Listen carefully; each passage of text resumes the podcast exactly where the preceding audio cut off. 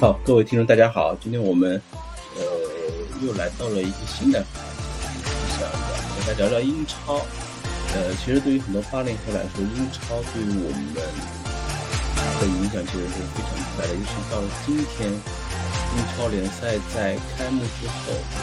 呃，在二零二一、二零二二到二三赛季呃揭幕之后，他所获得的一个流量，包括他所获得的一个关注度，其实是。呃，超过所有的其他联赛，包括它的一个转播，呃，一个费用，也是超过所有德甲、西甲，包括法甲这些其他之前也是称为五大联赛的一个联赛，它是是其他们，但是是大成。其实很多人说，英超联赛的一个，呃，虽然说他们。激烈有余，但是，但是它整体的观赏性其实，呃，也可能没有像西甲的技术含量那么高。但是英超为什么能，呃，一直长盛不衰呢？就是至少是在上海球迷眼中，它始终是一个非常受到关注的联赛，因为球迷还是喜欢这种高速对抗的一个节奏，包括就是英超联赛它的一个强队。及弱队的一个对抗，包括强强之间的一些对话，其实往往能给我们贡献出很多非常精彩的进球也好，包括一些非常史诗级别的一个逆转也好，其实给我们球迷所带来的一些震撼其实是很多的。呃，在英超联赛中，其实就不得不提一下红魔曼联，其实也是我在英超中，呃。最最关注的一支球队，也是最喜欢的一支球队。就其实我也不知道当初是因为什么原因，就是喜欢上曼联。但是我觉得，对于曼联来说，它始终是有一种，就是除了申花之外，它始终是有一种很特别的一个情节所在。嗯，首先我觉得可能是英超，尤其是曼联的。在一个鼎盛时期是赶是赶上，就是我们也正好是英超直播在中国登陆的时候，然后，然后在曼联在那个时候，他基本上是横扫英超所有的其他球队，嗯，可以说也就是说他在那时候培养了很多的球迷，但我觉得英就是那个时候，我觉得，呃，给我的一个初步的印象就是我第一次。呃，认识曼联这支球队呢，是一场就是，呃，曼联和应该是足总杯的一个决赛。当时对手我其实已经比较淡忘了，但是我记得那场比赛是那时候贝克汉姆还是身穿二十四号球衣，然后那那年应该是九五年吧，九五年时候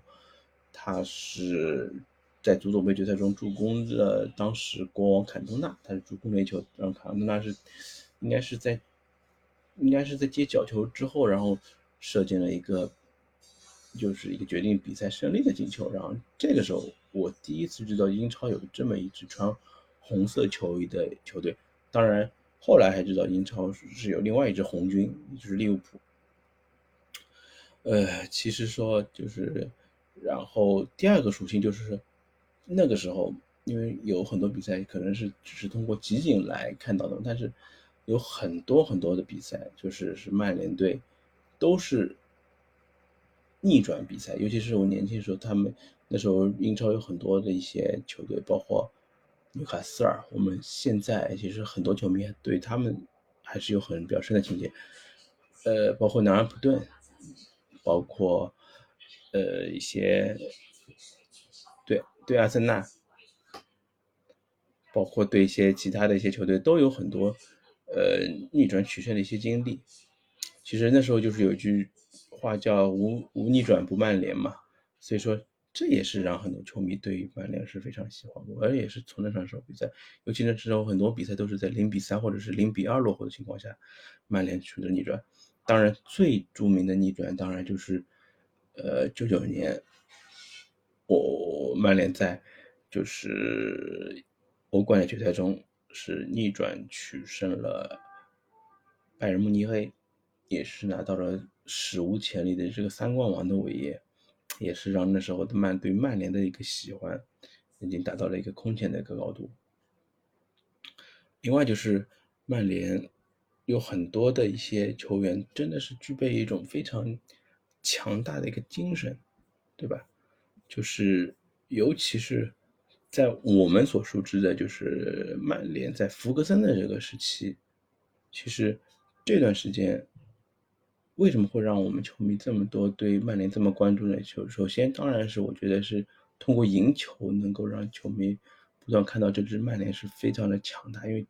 所有人都是对这个 GOAT 有一个比较呃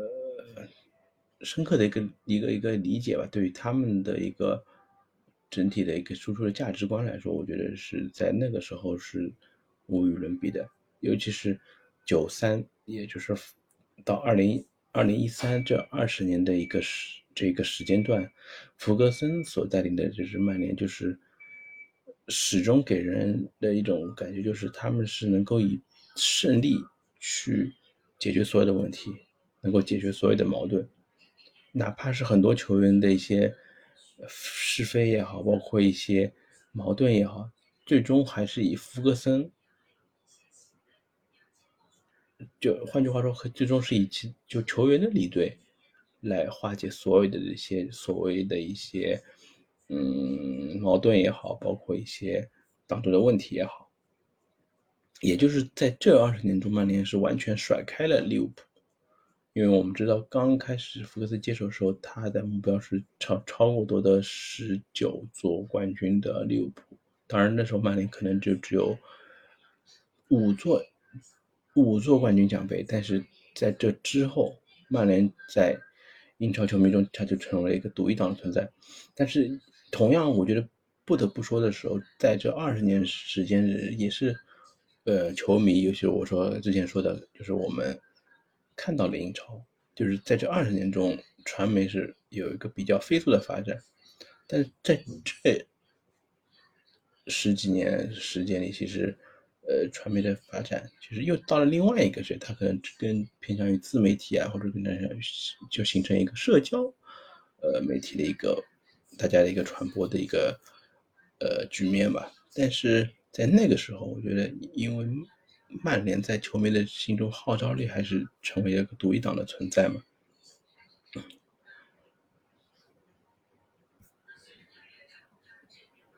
其实英超的前二十年，嗯，博格森是拿到了很多的荣誉，就是而在这之前，就是包括利物浦的这佩斯利，包括八个历史的时代。这十五年红军的一个荣誉非常的顶，但是我觉得曼联在这二十年中，就是福格森一个人就撑起了所有的一些一些一些些事件，就是说以至于在后福格森，包括拉，包括那个莫耶斯，包括呃穆里尼奥，包括索斯克亚，包括呃范加尔，包括滕哈滕哈赫，就是，但是我觉得。哪怕是后面后来的，我基本上很难有前就是后无来者的这种感觉在了吧？就觉得就是福爵爷在所有的球迷心中，他就是代表着曼联，就是包括他现在已经八十岁了，很多球迷还是就是觉得，如果是嗯现在的教练不如不行的话，还是希望他能够出声。但是他真的已经是八十岁的一个老人，我们也是不能。对他在给予太多的一个希望，只是希望他能够嗯身体健康，对吧？嗯，另外就是我想说的是，曼联在这接近三十年的时间中，他就是有很多极具就是这种代表曼联属性的这种球员，就是不断的是出现。就是不说，我我先不说像贝克汉姆这种具有偶像气质，包括就是九二班这一些球员的存在，嗯，这其实是代表这个曼联的一个基基石吧，因为他靠这帮球员是拿到了欧冠冠军、联赛冠军，就是基本上是很少。但是我觉得很多的一些标志性的人物，我觉得是那时候对曼联重要。包括我第一次看球就看到了，就是坎多纳，就是坎多纳其实对我来说有几个标签，一个是他的一个立领，对吧？他就是踢球的时候始终是把领子是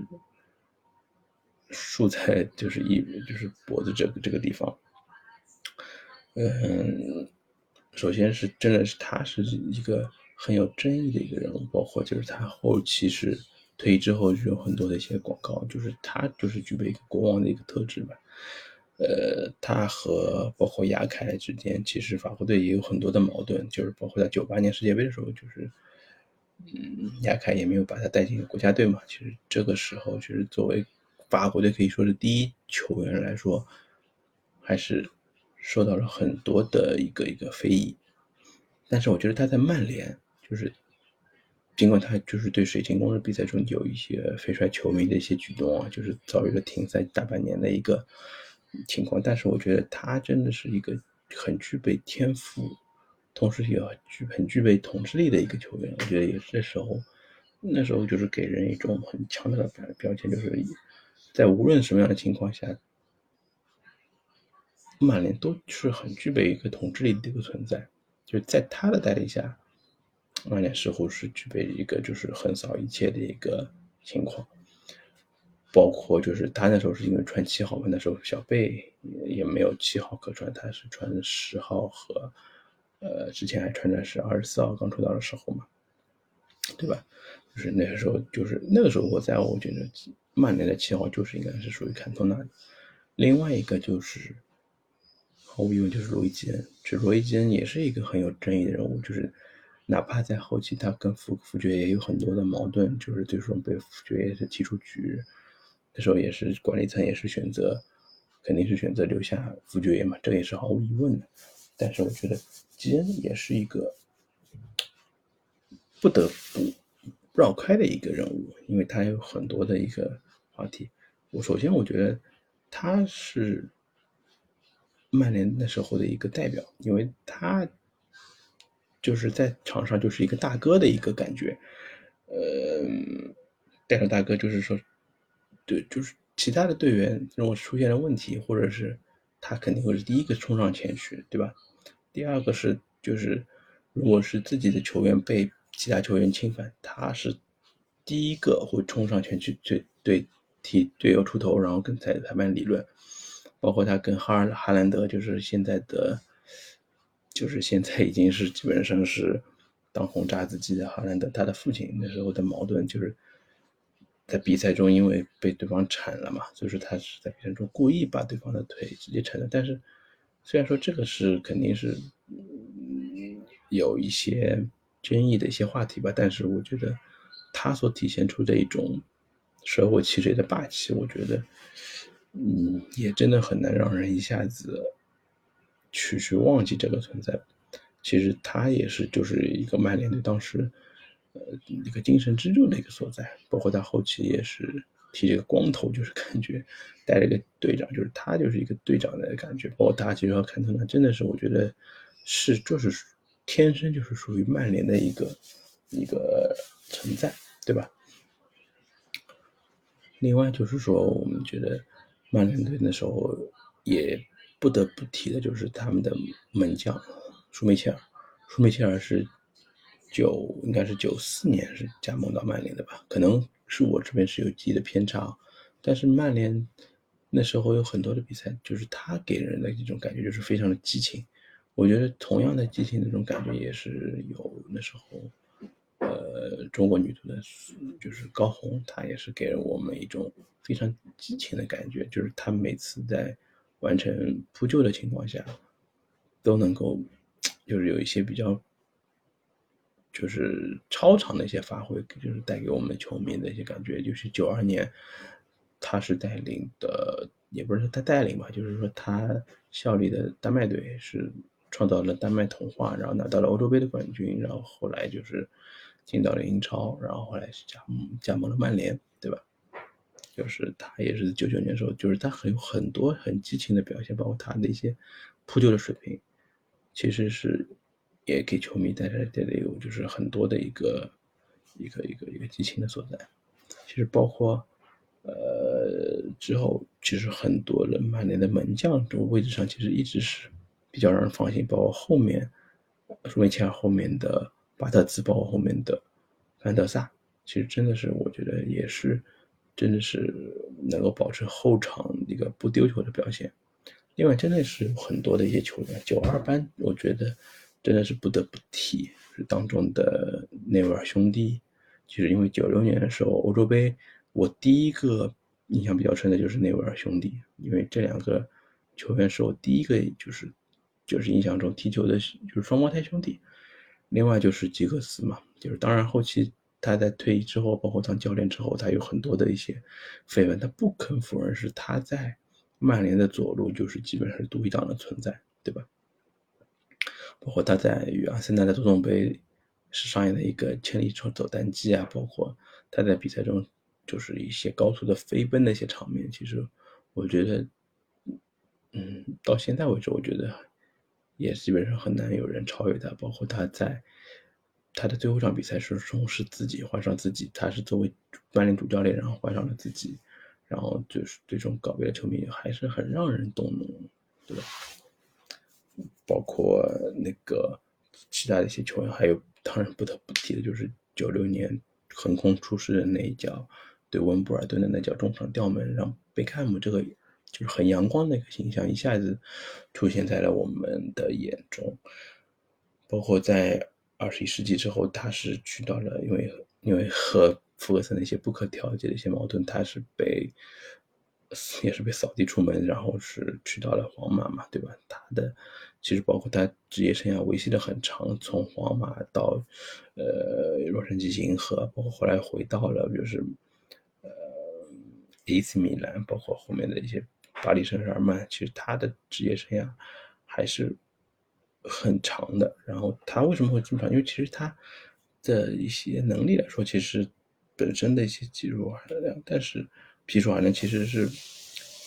嗯不多的，主要是就是他的一个精准的一个传球，包括他的一个任意球，一些背式弧线啊，包括他的一些嗯一些一些比较努力的一些场面嘛，包括他在英就是曼联，包括他在英格兰，其实都是也也是充满的很多的一些就是一些精彩的一些画面嘛。呃，但是我觉得他在就是曼联时候的一些表现，真的是让人 感觉非常印象非常深。那时候基本上是他最好的那个时间段，都是基本上都是奉献给了曼联和皇马嘛，对吧？尤其是在曼联，就是拿到了三冠王，包括拿到了很多的联赛的冠军。嗯。也是让就是小贝成为了一个家喻户晓，就是现在成为了一个还是一个流量级的一个传奇名宿吧，对吧？其他我觉得真的曼联还是有很多的一些人物，包括很多的前锋，真的是我觉得也是不得不去提一下的，包括那时候的黑风双煞，对吧？就是比赛中，当然也是通过。背驰弧线拿到了很多比较直接的一些，呃，一些头球的话也好，包括脚下的一些直接最后一致命击的一些，呃，发挥也好，都是让人很多经典的一些时刻。包括另外那时候还是有就是超级替补索尔斯克亚在上场十几分钟就完成了大四喜，对吧？也是创造了就是最快时间。大四喜的一个一个一个一个传奇吧，包括后面范尼，包括范佩西，包括鲁尼，包括欧文，其实，在职业生涯后期都加盟了曼联。当然，就是就是其实我觉得曼联就是在我们眼中，就是它始终是有一个比较，嗯。可以说是精神层面上的一个传承吧，就是包括后来的 C 罗，包括就是很多的球员，尤其是我觉得像提一下 C 罗，其实他已经是从告别皇马之后，其实又回到了曼联嘛。当然是比赛中，就是他其实应该来说，对于福格森，他是有一种报恩的这种感觉嘛，因为当初他有可能是一度是接近加盟曼城嘛，但是。福格森的一些电话，让他最终选择了回到曼联。当然，就是曼联在第二次就是福格森的腾飞的时期，其实主要还是靠 C 罗，包括他在那个莫斯科的雨夜，虽然他没有踢进点球嘛，但是我觉得最终他还我他们还是曼联还是拿到了这个欧冠的冠军。嗯，但是后期，呃，因为他去到了皇马，也导致了就是后面曼联就是失逐渐失去了，呃，在英超赛场的统治，对吧？所以说这个比赛，这个曼联真的是，嗯，真的是有很多的话题就可以去去说嘛。因为从之后的话。因为经历了很多的教练之后，然后，但是我觉得不管怎么说，曼联还是在英超也好，在世界足坛，它还是一个独一档的一个存在。因为成绩过去的成绩让他就是成为成为了一个呃一个一个很多球迷精神上的一个寄托所在吧，对吧？嗯，第二个就是。呃，在格雷泽家族接手之后，其实他们在商业上的运作来说，是曼联始终处于一个屹立不倒的一个局面嘛，对吧？就是，我觉得这个真的是，也是让人对曼联印象那么那么深深的一个一个一个一个原因所在吧。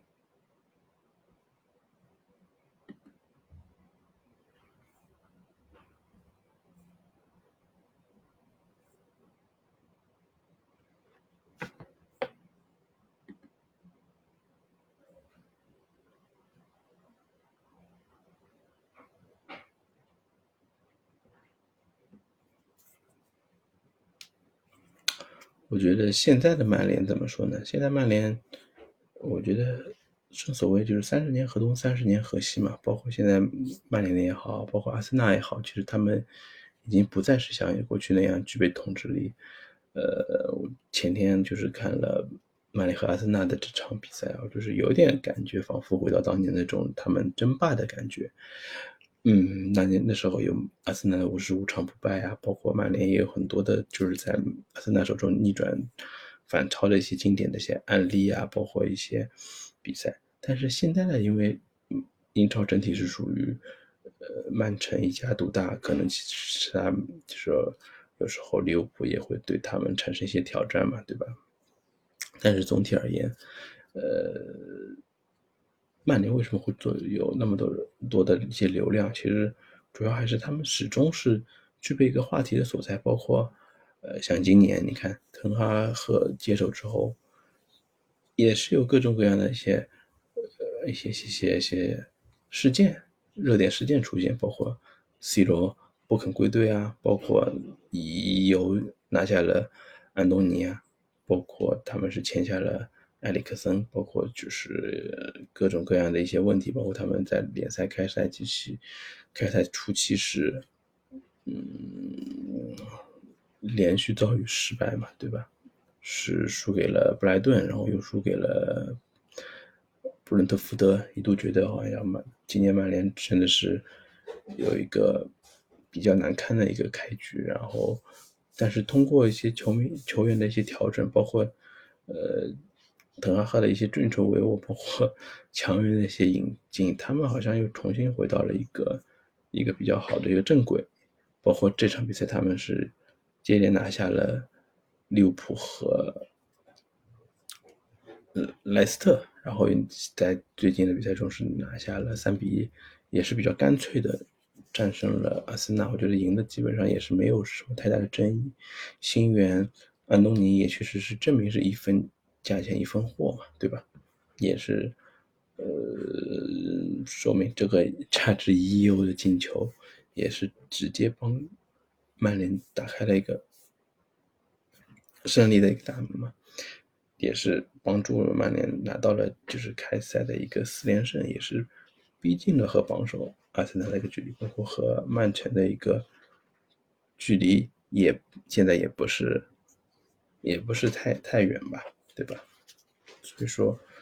嗯，我觉得曼联之之所以能够成为一个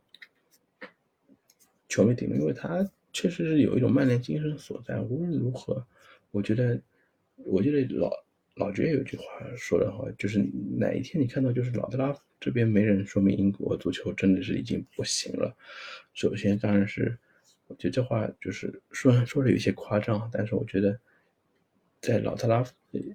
个看球始终是很多曼联球迷。对于就是心中梦想的一个寄托也好，包括一个憧憬也好，就是总是希望有一天能够站在老老老特拉福德去英超看去英国看一场曼联的一个比赛，始终是包括我也好，也是始终是一个一个一个一个愿望也好，包括梦想也好吧，对吧？呃，我觉得。可以说和就是那时候的申花有一定的相似，有时候就是看曼联，就是有时候就是一种习惯嘛。包括确实是曼联能够打出一些比较好的一些足球，能够觉得它是一支很接近于完美的球队，尤其是在那时候福格森的带领下，他们是很具备一个一个一个统统治力的。所以说，呃，曼联能拿到能获得这么多球迷的一个。支持其实和自己的一个包装也好，包括自己的实力也好，真的是脱不开关系的。我觉得曼联队有那么多的传奇人物，真的是我们球迷的一个一个一个一个福分。然后真的是我觉得我们